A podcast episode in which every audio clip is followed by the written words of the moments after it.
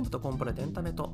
今回旅行記なんですけども今年の5月に行ってきました旅行の中で起きたことをまあポツポツと折を見て話してるんですがその中でシンガポールにおきましてアバター・ザ・エクスペリエンスというテーマパークと銘打ってた気はするんですけどもイベントというか展示というかまあそういったものに行ってきましたのでその感想をお話したいなというふうに思っております。でこれもタイトルが示しております通り映画「アバター」に関連する展示なんですけども、えー、と時期的には多分ウェイ・オブ・ウォーター、えー、と2にあたるウェイ・オブ・ウォーターのプロモーションとして企画されたって感じなんでしょうけどもただ公開された時ってもうアバターウェブウォーターほぼ終わってる時期だよねって感じもしますし終わって結構経つような気はするんですけども、えーとまあ、何回も展示の期限を伸ばしてるからあれなんですが一応今のところは今年の9月30日2023年の9月30日までやってる予定だそうです。なので、えー、とこれ収録してる段階では今から行けば間に合う展示ではありますね。ではまず概要からいこうかと思うんですけども、このアバター・ザ・エクスペリエンスどこにあるのっていうと、ガーデンズ・バイ・ザ・ベイの中にありますと。ただ、ガーデンズ・バイ・ザ・ベイって何なのっていう方も多いかと思いますので、まずこれから説明していきますと、まあ、シンガポールに限らずなんですけども、その観光名所っていうのは大体そのシンボルになるような観光スポットっていうのがあると思うんですね。じゃあ観光スポットかどうか、シンボルなのかどうかってどうやって判断するかっていうと、例えば、その、シンガポールを紹介するようなそのポスターに書かれてたりですとか、そのお土産屋さんで、それをモチーフにしたお土産が売られてたりですとか、あとその日本でマップルとかなんかああいうガイドブックを買った時に表紙に書かれてるですとか、なんか大体そういうところがなんか判断基準になってるような気はするんですけども、じゃあシンガポールを代表するスポットって何なのっていうと、まあ普通はマーライオンか、まあ最近はマリーナ・ベイ・サンズが選ばれることも多いと思うんですよね。あの、 SMAP のミュージックビデオに出てきたことでもおなじみだったりするんですけども、あの、3本、3棟連続で立ってる高層ビルがあって、その上に、えっ、ー、と、プールがついてる 船が乗ってるっていう、まあ、気が狂ったデザインのそういうビルがあるわけですけども、あの、名探偵コナンの映画シリーズの中で、紺青のフィストっていう作品がありまして、えっ、ー、と、これはあの、シンガポールを舞台に作品なんですが、もう、えっ、ー、と、コナンが最初にシンガポールに来た時にマーライオンの足元で目が覚めるし、最後の大立ち回りは、マリーナ・ベイ・サンズの今申し上げたそのビルの頭に乗ってる船の中で行われるっていう、まあそういう作品なんですけども、えっ、ー、と、このシンガポールのオブジェというか、まあシンボルとなるものを3つ選べって言われたら、多分3つ目にこのガーデンズ・バイ・ザ・ベイって入ってくると思うんですよ。ただ、えっ、ー、と、一つの時は絶対入ってこないと思いますし、今申し上げたその、名探偵コナンの紺青のフィストの中でも、このガーデンズ・バイ・ザ・ベイって本当マリーナ・ベイ・サンズのすぐ裏にあるのに、コナンは行ってくれないし、多分、えっ、ー、と、このコナンの一番最後のシーンって、あの、上からマリーナ・ベイ・サンズをあの撮るようなショットとかもあると思うんで、角度によってはガーデンズ・バイ・ザ・ベイ入るはずなのに、僕の記憶では出てこなかったんで、多分、無視されてるんじゃないかなと思うんですけど、まあそれぐらいの存在なわけですよ。トップ3に入ってるんだけども、1位、2位とめっちゃ差が空いてるみたいな、そういう位置づけなんですけども、じゃあガーデンズ・バイ・ザ・ベイの位置づけは分かって、ガーデンズ・バイ・ザ・ベイって結局何なのっていうと、まずさっきのそのガイドブックとかに書かれるようなシンボル的なものは何かっていうと、なんかあの、紫色の木の枝みたいな、なんか傘の骨組みみたいなオブジェがよくそういうとこに書かれるんですけども、ただこれ自体はそのガーデンズ・バイ・ザ・ベイっていう広い庭園の中にそういうオブジェがありますよって感じで、ガーデンズ・バイ・ザ・ベイ自体はなんていうか植物園なんですよね。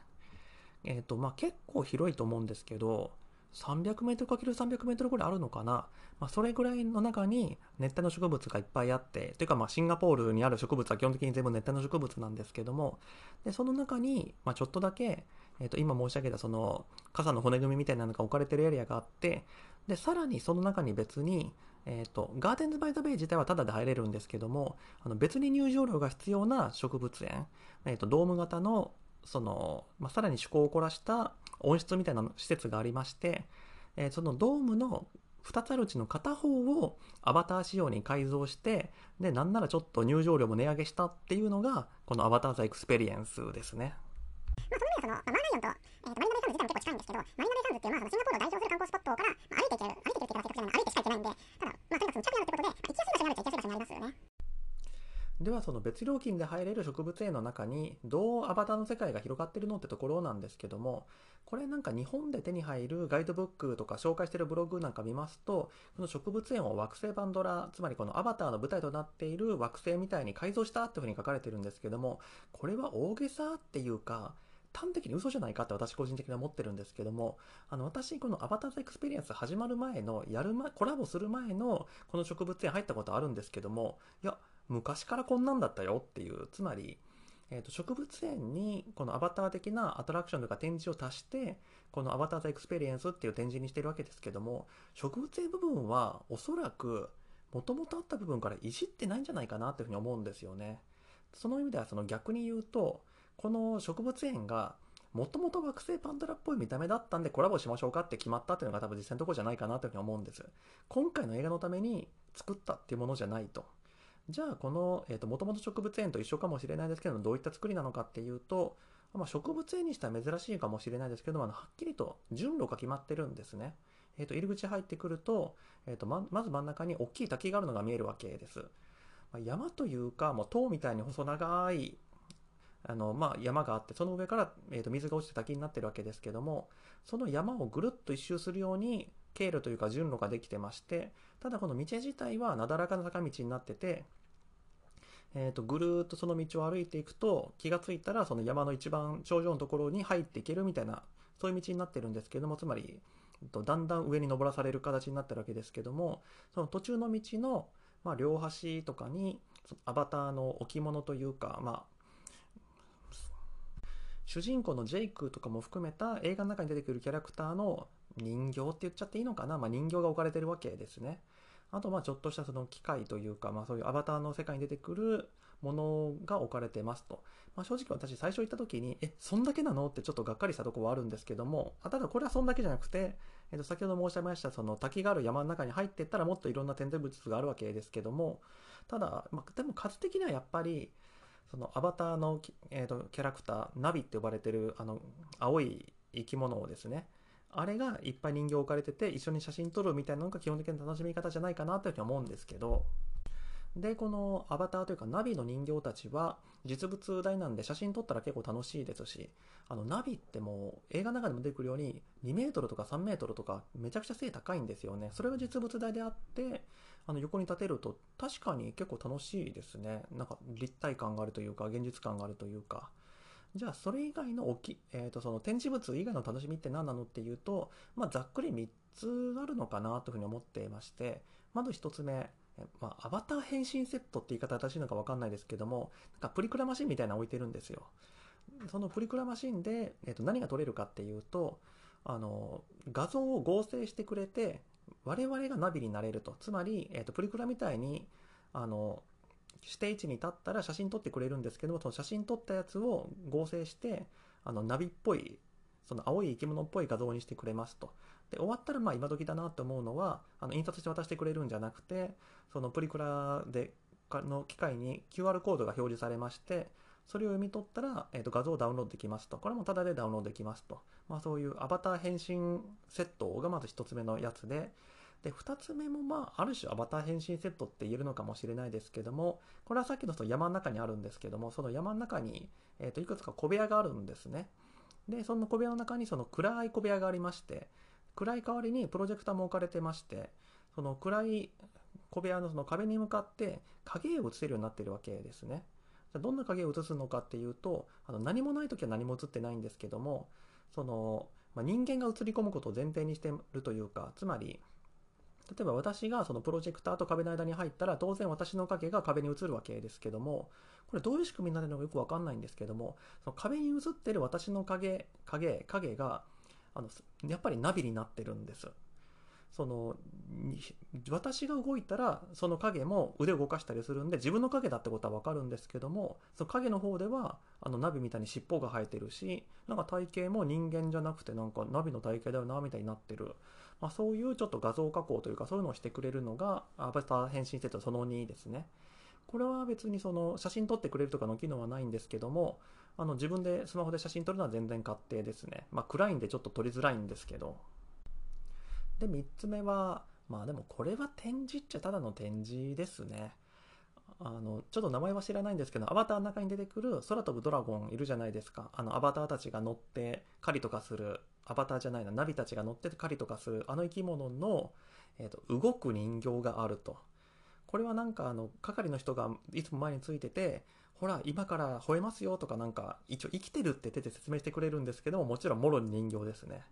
これを見て一緒に写真撮ったりするっていう、まあ、そういう、えー、と遊びができますということです。とまあ内容としてはこんな感じなんですけども行く価値あるのかって話をしますとまあそれはもちろんそのアバターが3度の飯より好きだっていう人だったらもう行く以外の選択肢はないんだと思いますけどもそうじゃなくてアバターはそこそこ好きで楽しいものがあるんだったらちょっと見たいなぐらいの感じだとこのためにわざわざシンガポール行くかっていうと、うん、そこまで大したもんじゃないっていう気はするんですよね。あの全然その1日過ごせるとかそういうものじゃないですね。ゆっくり見たとしても2時間ぐらいじゃないかなって感じです。なので、そのシンガポール行ったことなくて、